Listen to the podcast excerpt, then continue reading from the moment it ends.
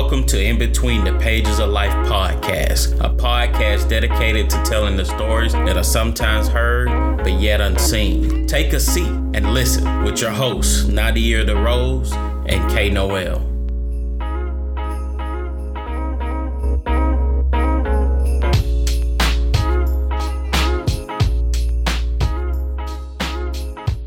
Hello, everyone. Welcome back to another episode of In Between the Pages of Life. I am Nadia LaRose, and today we have not one, but two special guests. So my co-host today is not K. Noel. He is out attending to other business today. So my co-host will be Liv. Liv, tell everybody a little bit about yourself. Hey guys, as she mentioned, I am Liv. I'm K. Noel's wife. Um, I will just be um, sitting in, in his place for today. And as promised, we have licensed professional counselor Andrea Horbrook back today for part two of our mental health check-in, the election edition. I know you've already introduced yourself, but just for the sake of those who might have missed that last episode, can you go back in and give us a brief introduction? Sure. Uh, thanks for having me again. My name is, um, as Nadia LaRose stated, Andrea Horbrook, a licensed professional counselor, licensed in two states, and I'm just excited to be here. I love helping Christians achieve mental stability, removing shame and guilt, and walking in their complete wholeness and, and in their gifts and calls. Awesome. And we are so glad to have you back. We are honored that you made the time to be with us. Per our last episode, we were waiting on the election results, and they are finally in. It is official. Joseph Biden will be our next president. Kamala Harris, who is the first female vice president, the first African Asian American woman vice president. So that is just a huge deal. Um, we don't have to get into who everyone voted for, but I will go on and say I voted for Biden. I was very excited when he won, and I look forward to these next four years. I'm very excited about the progress that I truly believe he's gonna bring to this country.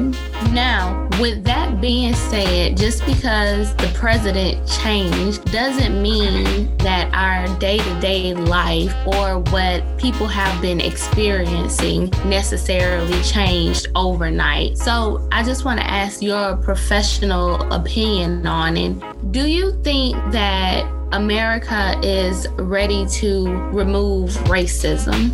I think that is a big, a big ask as far as like being able to remove racism. It has been something that's actually, I believe, is like it's ingrained into our constitutions. It's made, it may be hidden, but in a land where it says, you know, we're all equal in the land of the free, it, it wasn't really meant to be the land of the free. It's free for some. And we know that generational, you know, racism and things of that nature, it's just something that is always going to be. I, I was actually pondering this question as far as if racism will ever like lifts it, lifts its head. And I honestly don't think so. And I know that that's sad to say, but in a land where there is so much wickedness, in a land where there's so much turmoil, I always think there's always going to be somebody opposing someone else for the color of their skin, for their economic status. There's always going to be some injustice as it relates to somebody preferring another, you know, whether it's for you having blue eyes, or I'm being a lighter, a darker skin tone, or you being a lighter skin tone. Like, it's always going to be something opposing within the nature of just how life is. I don't know. Oh, I know why. Because Satan and his deception with Eve. That's why, y'all. So um, there's always going to be something. I'm, I wasn't just keep real. There's always going to be something. And because of that fall that happened in the Garden of Eden, you know, sin is on, on the land. As long, and as long as sin is on the land, there's always going to be that evil or that unrest and that injustice of racism. So there was a study uh, done, I believe her name is Jane. I hope her name is Jane. I think her name is Jane, but basically you guys can look it up. It was a study done based off of eye color, right? So uh, she had everybody come into a room, and if you had brown eyes, you're going to one room. If you had blue eyes, you're going to another room. And the long, the long story short was that the individuals that had blue eyes, they began to uh, create like their own culture within the room, and how the individual who had blue eyes, they began to like, oh, well, you guys sit to the back, you guys get the lunch and labs, and basically start to give them very unfair treatment. And just based off eye color, right, it just shifted everybody. And then by the end of the day, it was actually known that the people with brown eyes thought they were better than the people with blue eyes, you know, well, just within a couple of hours. So it's a really good study that was done. And if I can find that, who actually did that study, I'll go ahead and, um, you know, share that with you guys. But yeah, I, long story short, I don't believe racism will ever go away. Okay, okay, okay. I like that you back that up with study. Now, I do want to ask, because that was such a broad question, do I do you believe that racism will ever go away? Now I want to ask, similar to that question, do you believe that America will ever be in a place where systematic racism doesn't exist? And I do want to clarify that systematic racism and just racism on an individual case are very different. So just give me your opinion on that, your professional opinion on that. Right. Well, I don't believe systematic racism will even go away, or institutional racism will go away. I mean, I, I don't want to say that it won't go away. I think that this new generation, we're being able to kind of like come together more and fight on various social justice issues, and, and be able to like come together for change. But the system, again, wasn't made for us. So that systematic injustice and racism, I think, is always going to be there. Institutional racism is always going to be there to a certain extent. But as believers, what we can do is just understand the culture, understand what's going on, but not allow it to impact our faith, and not allow it to stop us and slow us down. So to answer your question, as far as systematic racism that's weaving within the systems of life, I don't think that that's going to change too much either. And that honestly, it doesn't really matter who's in office, you know, whether it's a liberal or constru- uh, conservative.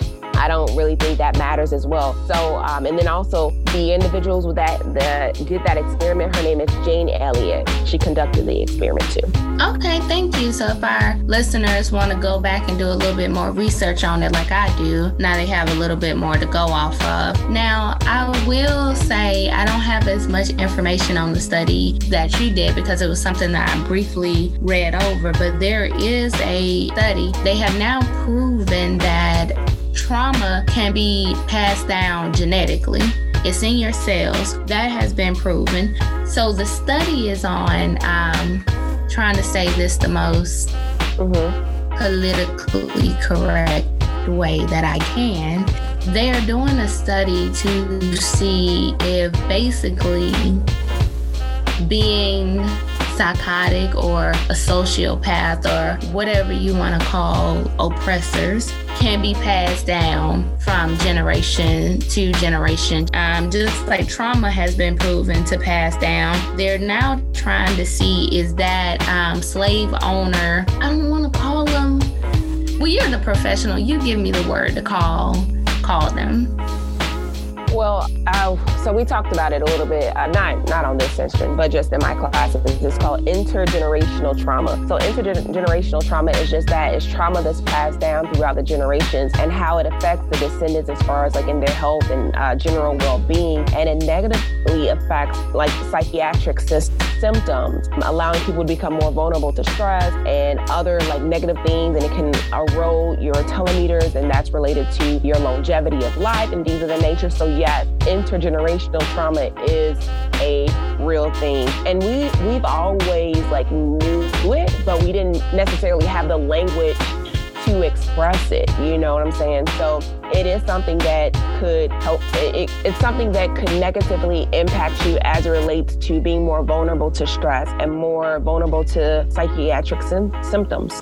Okay, so yeah, that's that's the first half of what I was saying. I don't want to call them psychotic, but you got to be a certain kind of psychotic to believe that you can own another human being. So the study is they are trying to see if that psychotic behavior from slave owners could also be passed down genetically. Is that why historically domestic terrorists have been Caucasian? Because they are of um, slave owner descent, if you if well, you will. I don't know the specific research on that as far as if if your if your great great great great great grandfather owned owned slaves and he was a little deranged, you know, and he might have been a K K K.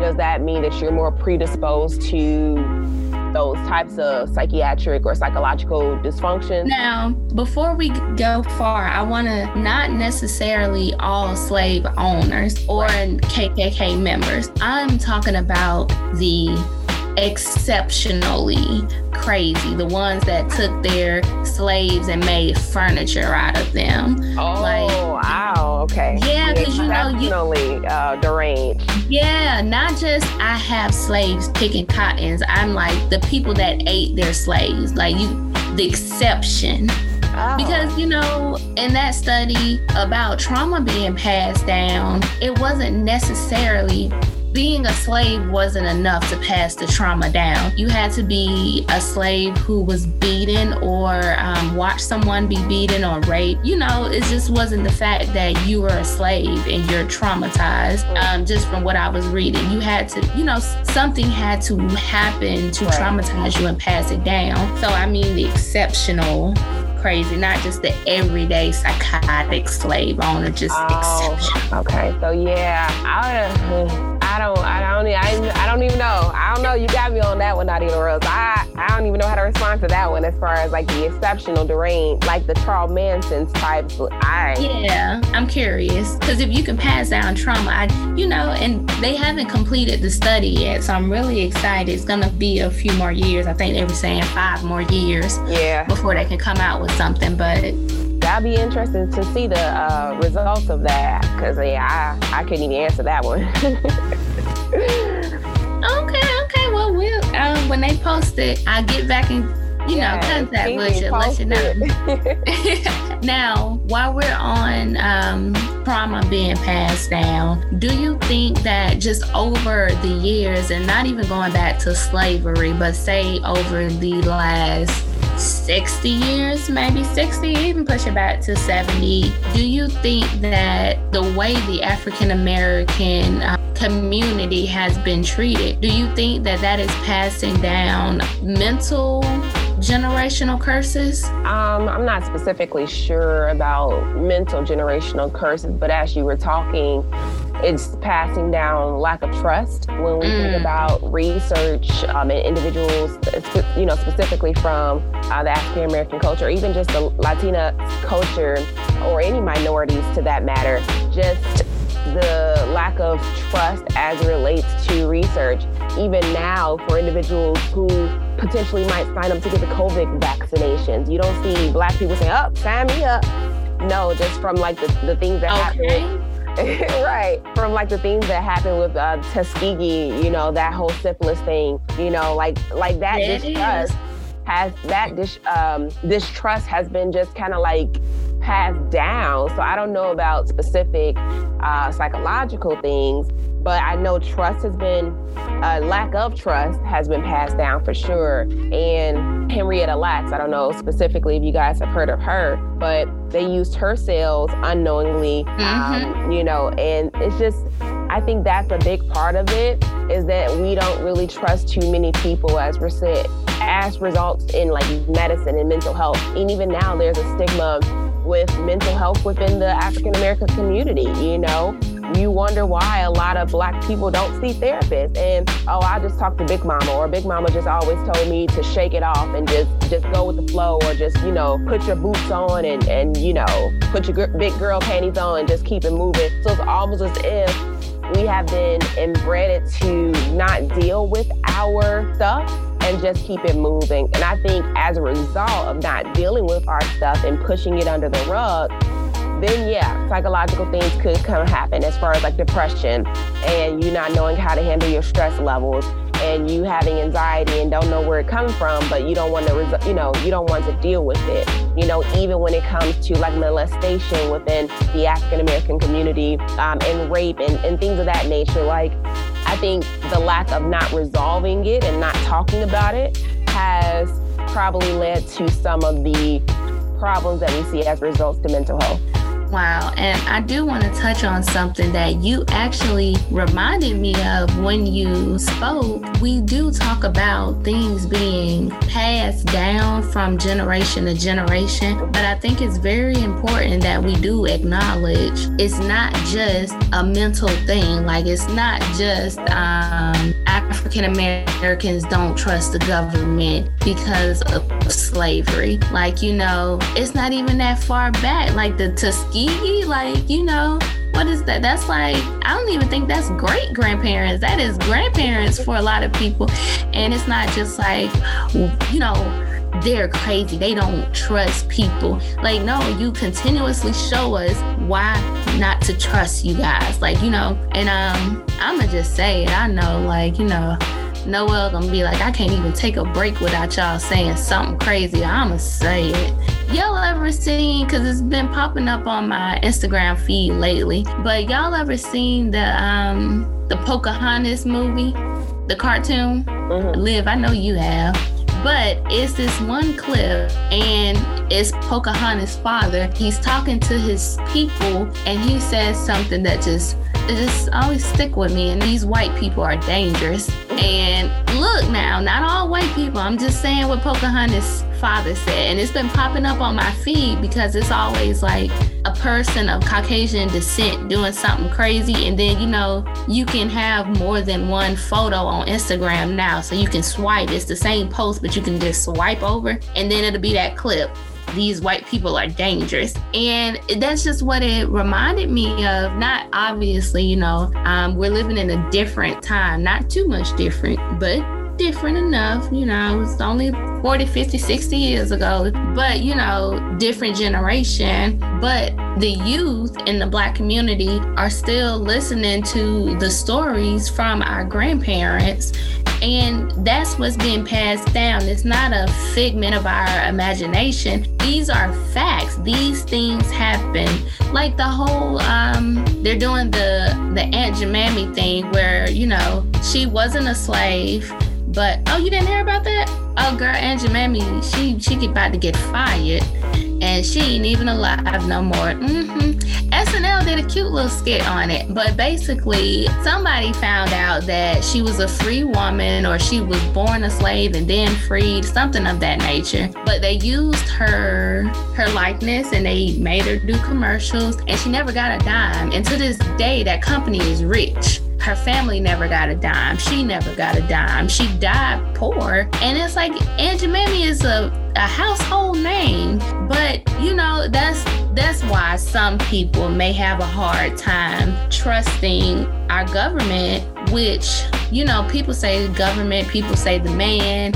They mean white people, if I'm being honest. And that's just what it is. Yeah, just to kind of talk about a little bit, I think everybody got a little bit crazy, honestly. True that. You know, in my undergraduate program, we always said that, honestly, on a bad day, that person that you think is just completely sane, they're probably one to two steps away from a bad break. Like, if something happens, I'm pretty sure it'll be traumatizing for the best of us, right? So honestly, I think that anybody can snap at any moment. It's really just by the grace of God that we have our sanity, you know? Um, I remember the old folks always uh, at church are always talking about, like, thank God for being in my right mind, you know, because mm-hmm. I really think that it's easy to not be in your right mind as results to so much stress and life and things that's happening, you know? So I think anybody can have a break, you know, and, and, and we all got a little bit crazy in us. So, you know, all my uh, my white um, Caucasian allies out there, I know y'all all ain't bad, but I really think that just due to just due to lack of understanding, you know, we don't take the time to get to know each other, like our Asian American friends and Latinas and all of the above. Like, I really don't think we take the time to get to know each other. you know, or even my Muslim friends. Like I have some Muslim friends. You know, I think it's just being intentional to bridge the gap and get to know each other. That's very true. That's very true. I'm in a position um, now that I interact with a lot of people from um, a lot of different backgrounds with doing clinicals, because you just, you know, you never know who walks into the hospital on that day. And congratulations, now they're your patient. So I have been able to get to know people of um, different backgrounds and stuff. And I do believe, you know, like you said, it's just about being intentional. I do know some, um, and not to say that they're a um, minority by no means, but they're just a group of people. I do know some um, Trump supporters, and, you know, just trying to really get to know their um point of view. You have to be intentional about it, and you have to go in with an open mind. I don't, or I try not to go in with the thought of wanting to argue, but I do, I need you to walk me through your process. And I think that um, as Americans, honestly, we're just gonna have to get it together, because at this point, this is home,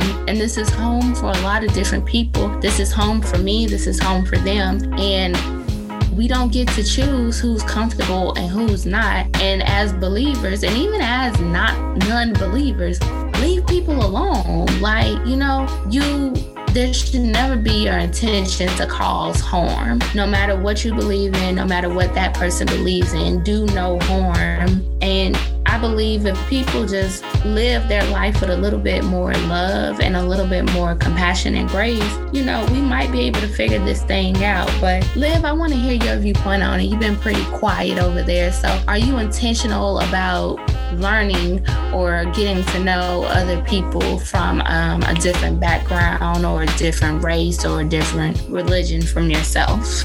As far as when it comes to people of different backgrounds, I think it's a good thing that we do learn each other's background, no matter what um, background you come from. Like she said earlier, people pretty much suffer from a lack of knowledge. Uh, the more you know, the better. Mm. So that's true. To, for someone to be stuck in, oh, okay, well, I'm gonna just get to know this certain group of people, I think that's kind of limiting yourself from knowing more. That's very true. And now going back to what Andrea said as well, that we're all just a few things from snapping.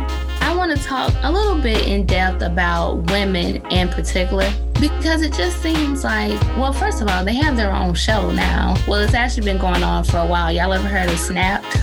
All right, okay, okay, yeah. So you can't see them, but they're nodding their head, yes. So Snap is a T V show, and it basically every episode follows a different woman who was living a normal life. Something happened, something minor, something major.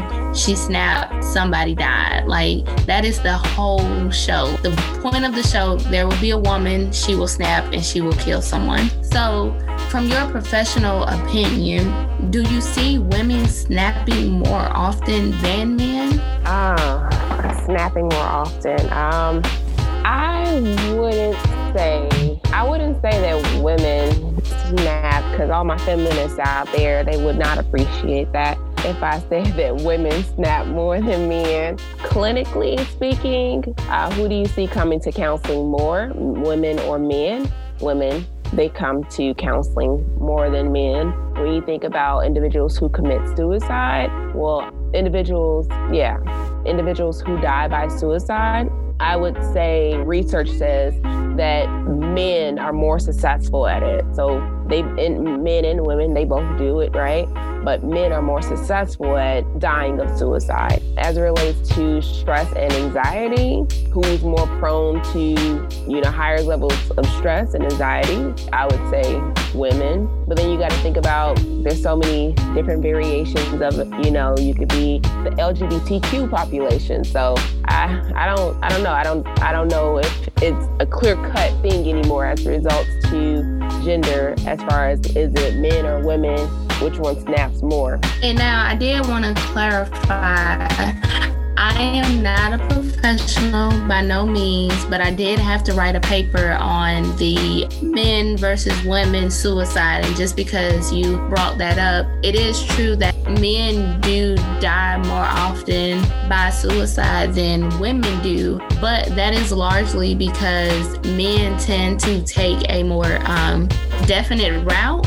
So they they choose to use weapons like a gun. So if that someone found them, it would be very hard to save them, where women take less violent acts to carry out their suicide, like taking pills, I don't know, any other less violent act.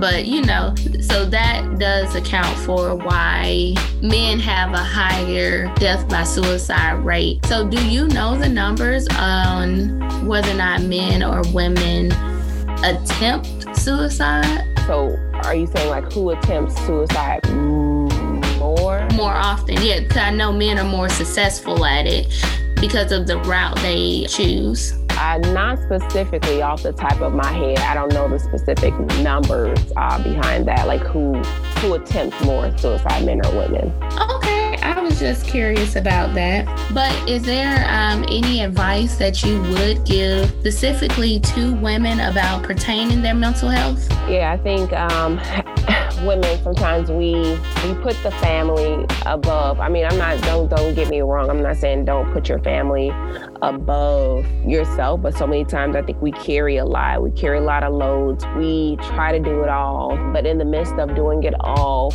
we lack that self-care and we don't take time for us. You know, I think that's the biggest one. You know, we want, we're, we're pleasers by nature, carers by nature, we're nurturers by nature. So I think it's important that while we're nurturing everyone else, taking time to nurture ourselves, but not neglect self, I think it's really big. Okay, so we hear that all the time, like take a hot bath, go shopping alone, read your favorite book. Do you have any less cliche self-care methods that you would recommend? Just something that they don't hear all the time that they may not have considered. See a therapist. I don't know if that's a cliche way, you know, but I, I, that ain't really talked about when you talk about self-care. You know, wow. and, and you'll be surprised that some universities, they provide therapy sessions, at least two, for the community for free. Because you got to think about interns, you know, they're going through the process themselves as far as like coming, becoming a counselor. So they're looking for clients. And they're trained because they're at the end of their program. So if it's a if it's a issue regarding finances, there's probably a lot of free therapists out there that will be able to see you. I know the Chicago School of Professional Psychology, they have interns, and it, most of our interns, they need clients. Um, that's probably a shameless plug, but they need clients to see, and they provide free sessions, you know, to you during the duration of their program. So non-cliche self-care tip, hack, whatever you want to call it, see a therapist, you know. Wow. Yeah.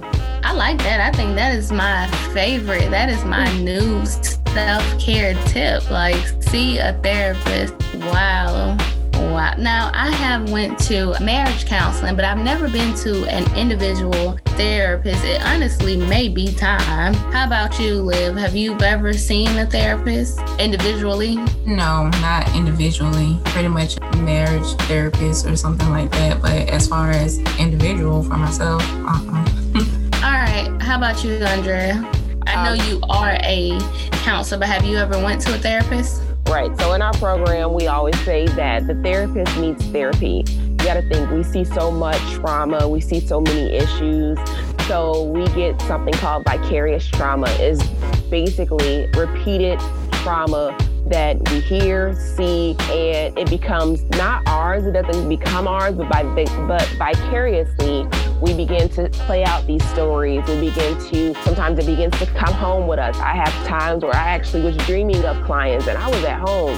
So it starts to weigh on our own psychological health. So to answer your question, yes, therapists, they see therapists too. I've seen a therapist before. I remember I was in a bad car accident and I had to go see a therapist. I also remember when I was at my job and I saved two of my clients from dying of suicide. I, I literally saved their lives. I um, helped one not get hit by a train. I helped another not jump out the window. And during that process, it was really traumatizing for me.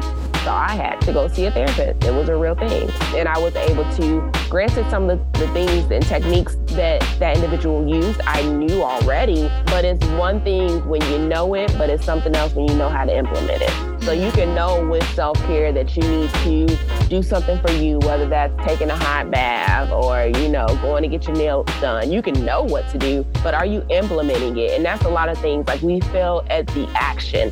We fail at the implementation. We have so many excuses. We have so many reasons why this ain't gonna work. Just do it. You know, stop making excuses and, and just try it.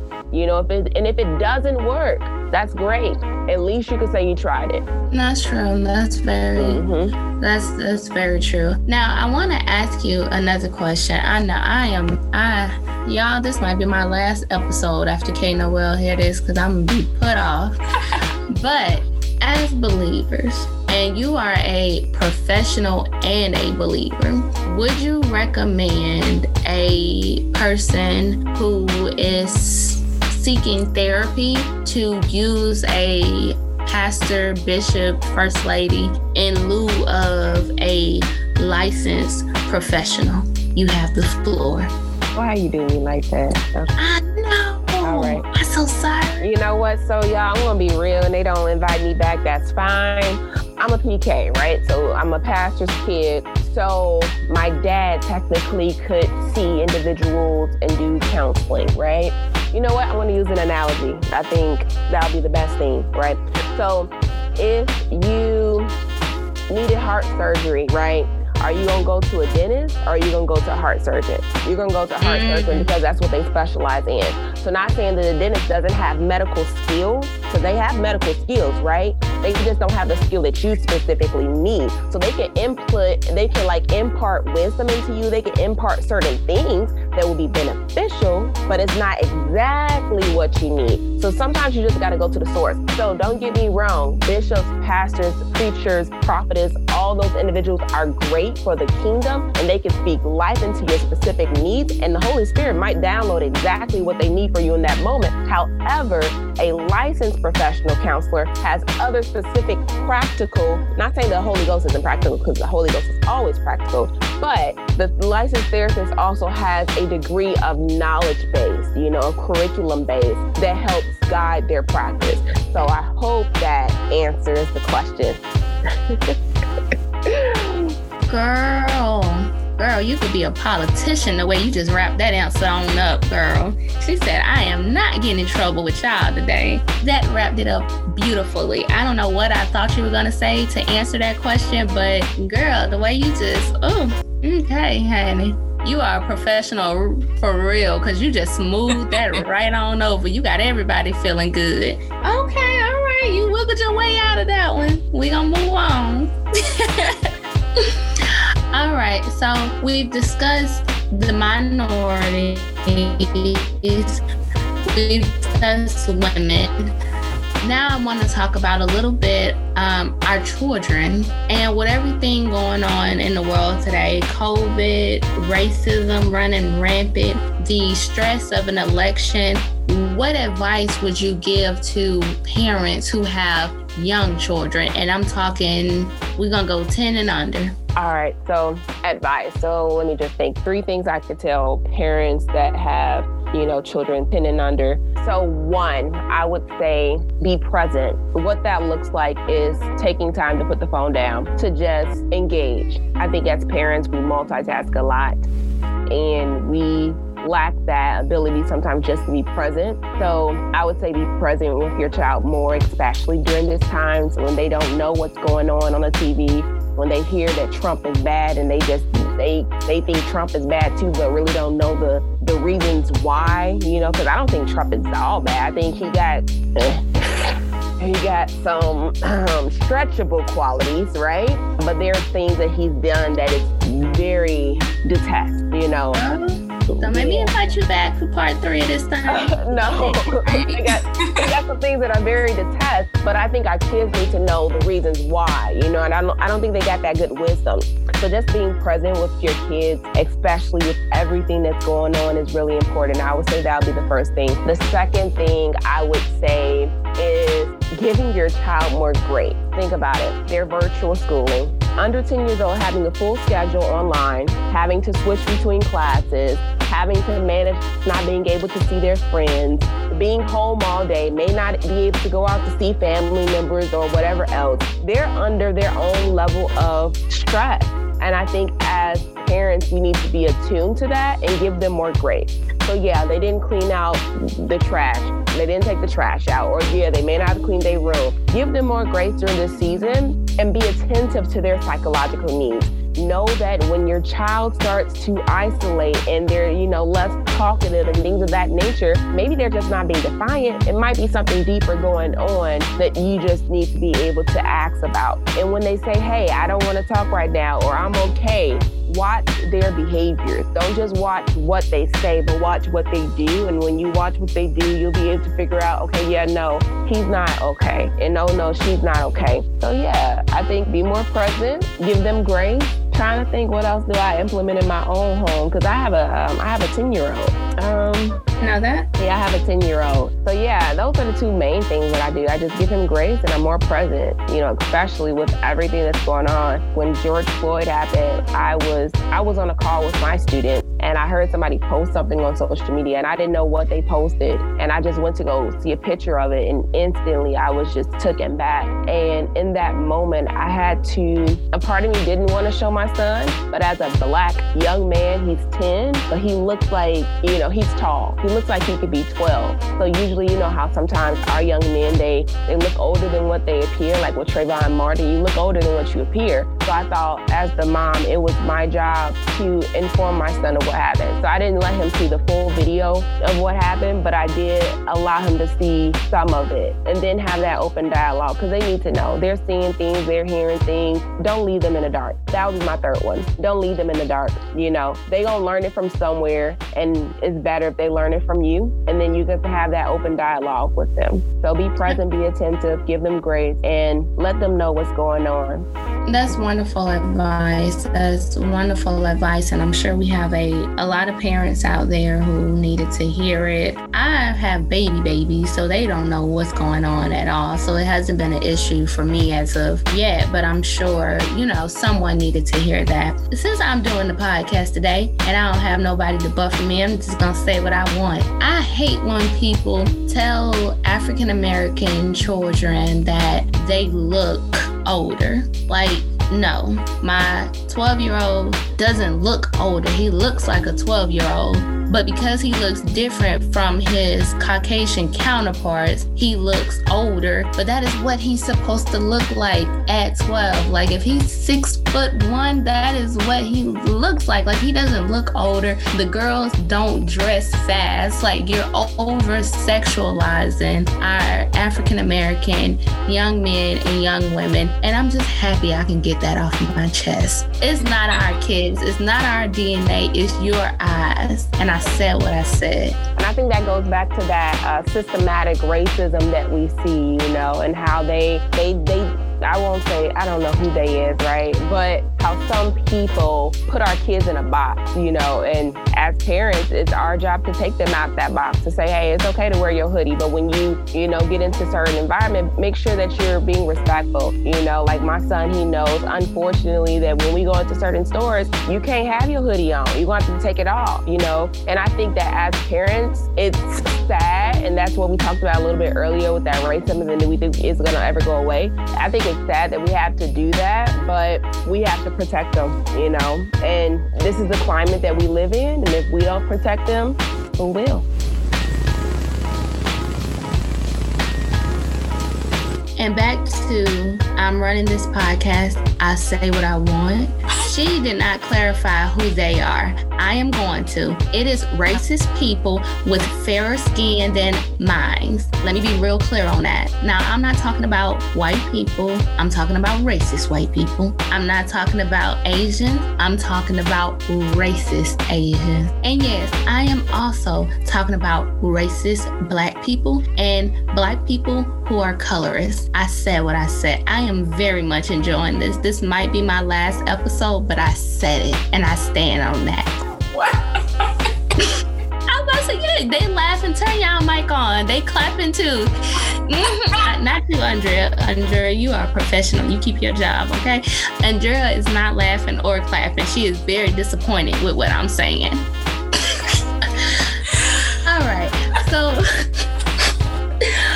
We did ten and under. This is a very serious topic, but I just feel so free being in this environment with other women of color. And I'm just going to say it because y'all need to know. And if we don't tell you, you will never know. And honestly, I'm a student. I don't even have a job right now, so I don't mind saying it. What do I have to lose? I'm not talking about all white people. There are white allies, and I love them. I have plenty of white friends. I love my white people. I love my white allies, and we need you to move this movement forward. But I'm going to call out them racist ones, y'all. If I don't do nothing else tonight, that's what I'm doing. But moving on.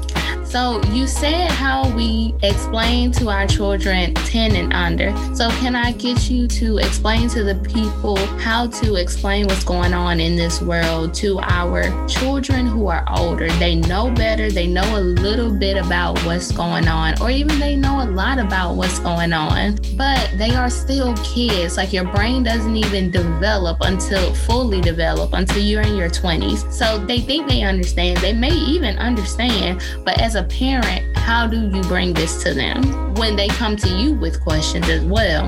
That's a good question. I think just having open dialogue, they're aware, especially due to the access. They have so much accessibility to so much nowadays.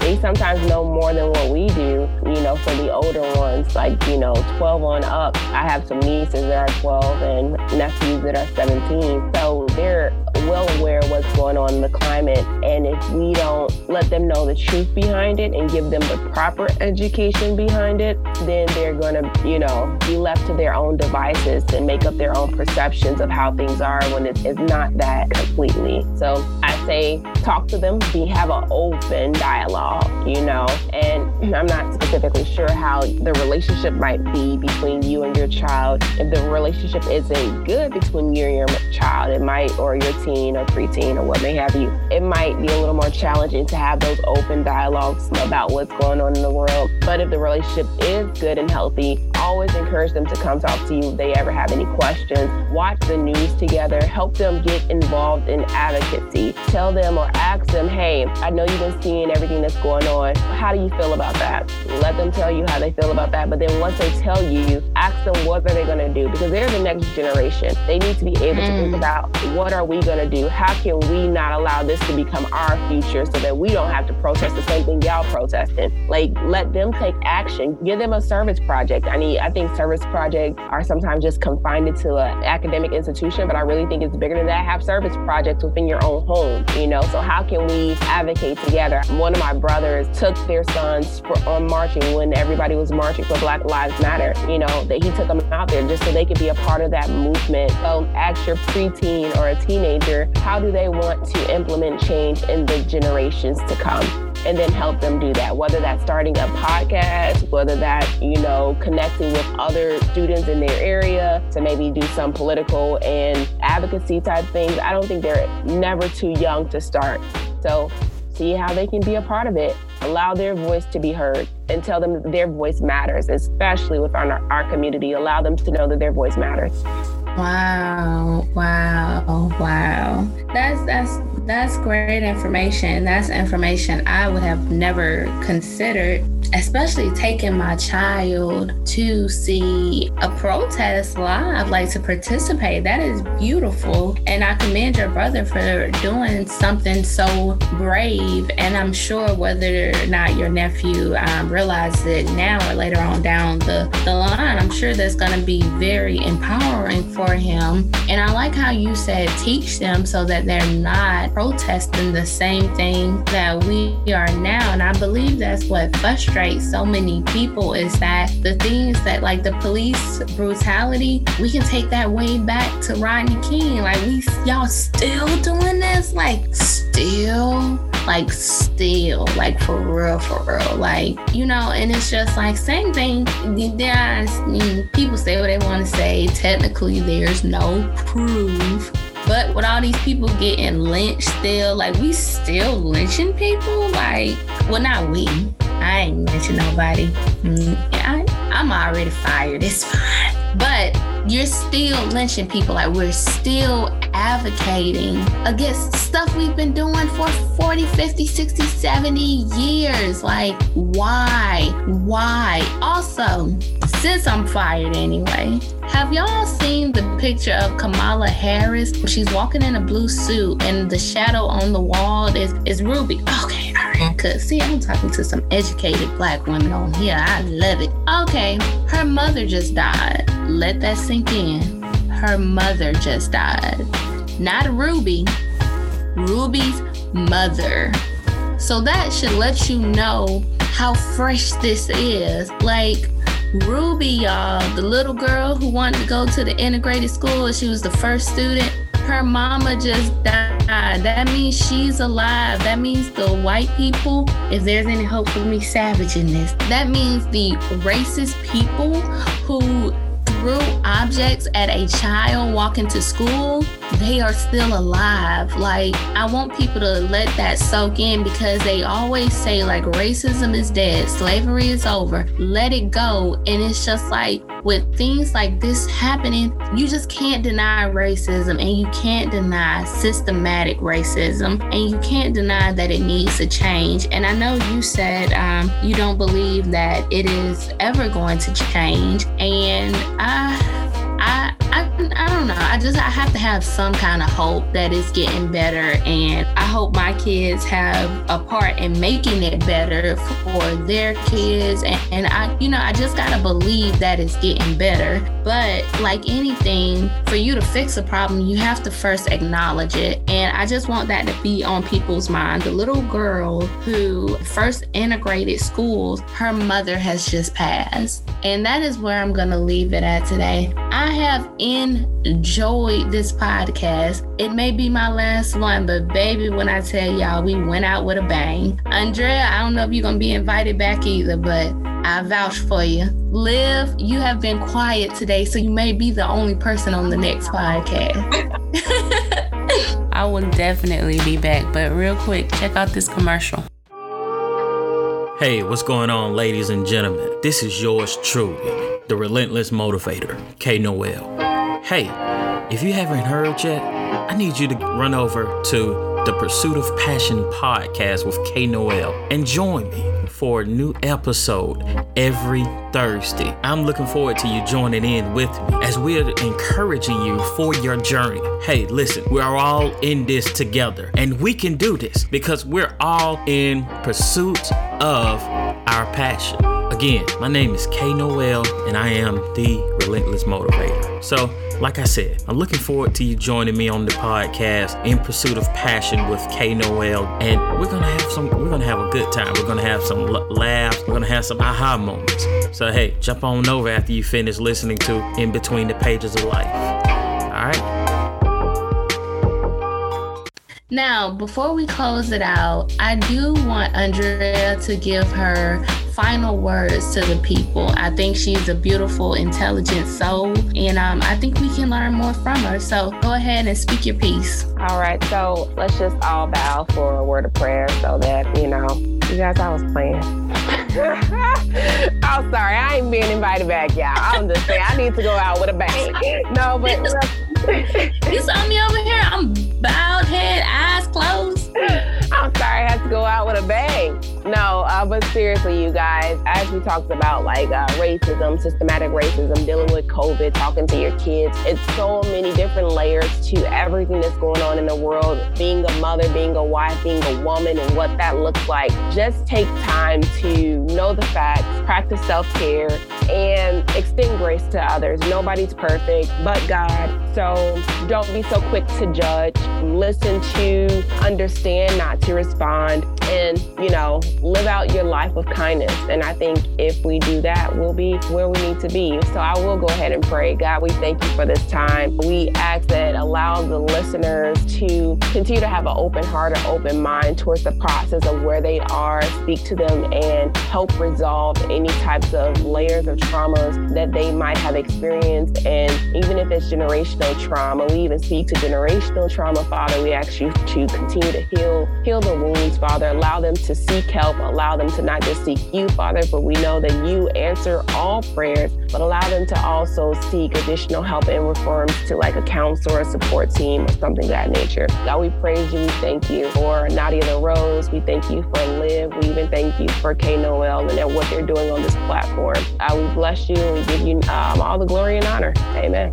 Amen. All right, that is a wrap for you guys. But before you turn off your radio, I have two special announcements. Number one, you guys, In Between the Pages of Life is now on Apple Podcasts. So you have one more way to listen to us. So you guys gotta make sure you check that out. We are now on Apple, y'all. We're official.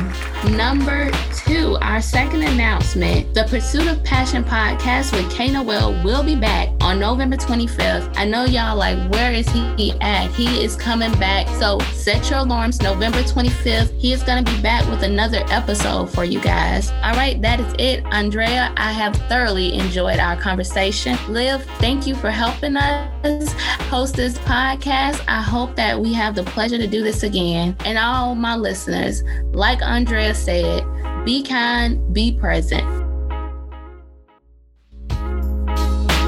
Well, we hope you've enjoyed this episode of In Between the Pages of Life. To learn more about our podcast and view past episodes, visit relentless motivational group dot com. You can also join us at anchor dot f m slash pages of life. And don't forget to like us on Facebook at Relentless Motivational Group, L L C. If you like what you've heard and want to help us improve, you can donate via the website or anchor page. Until next time, you guys.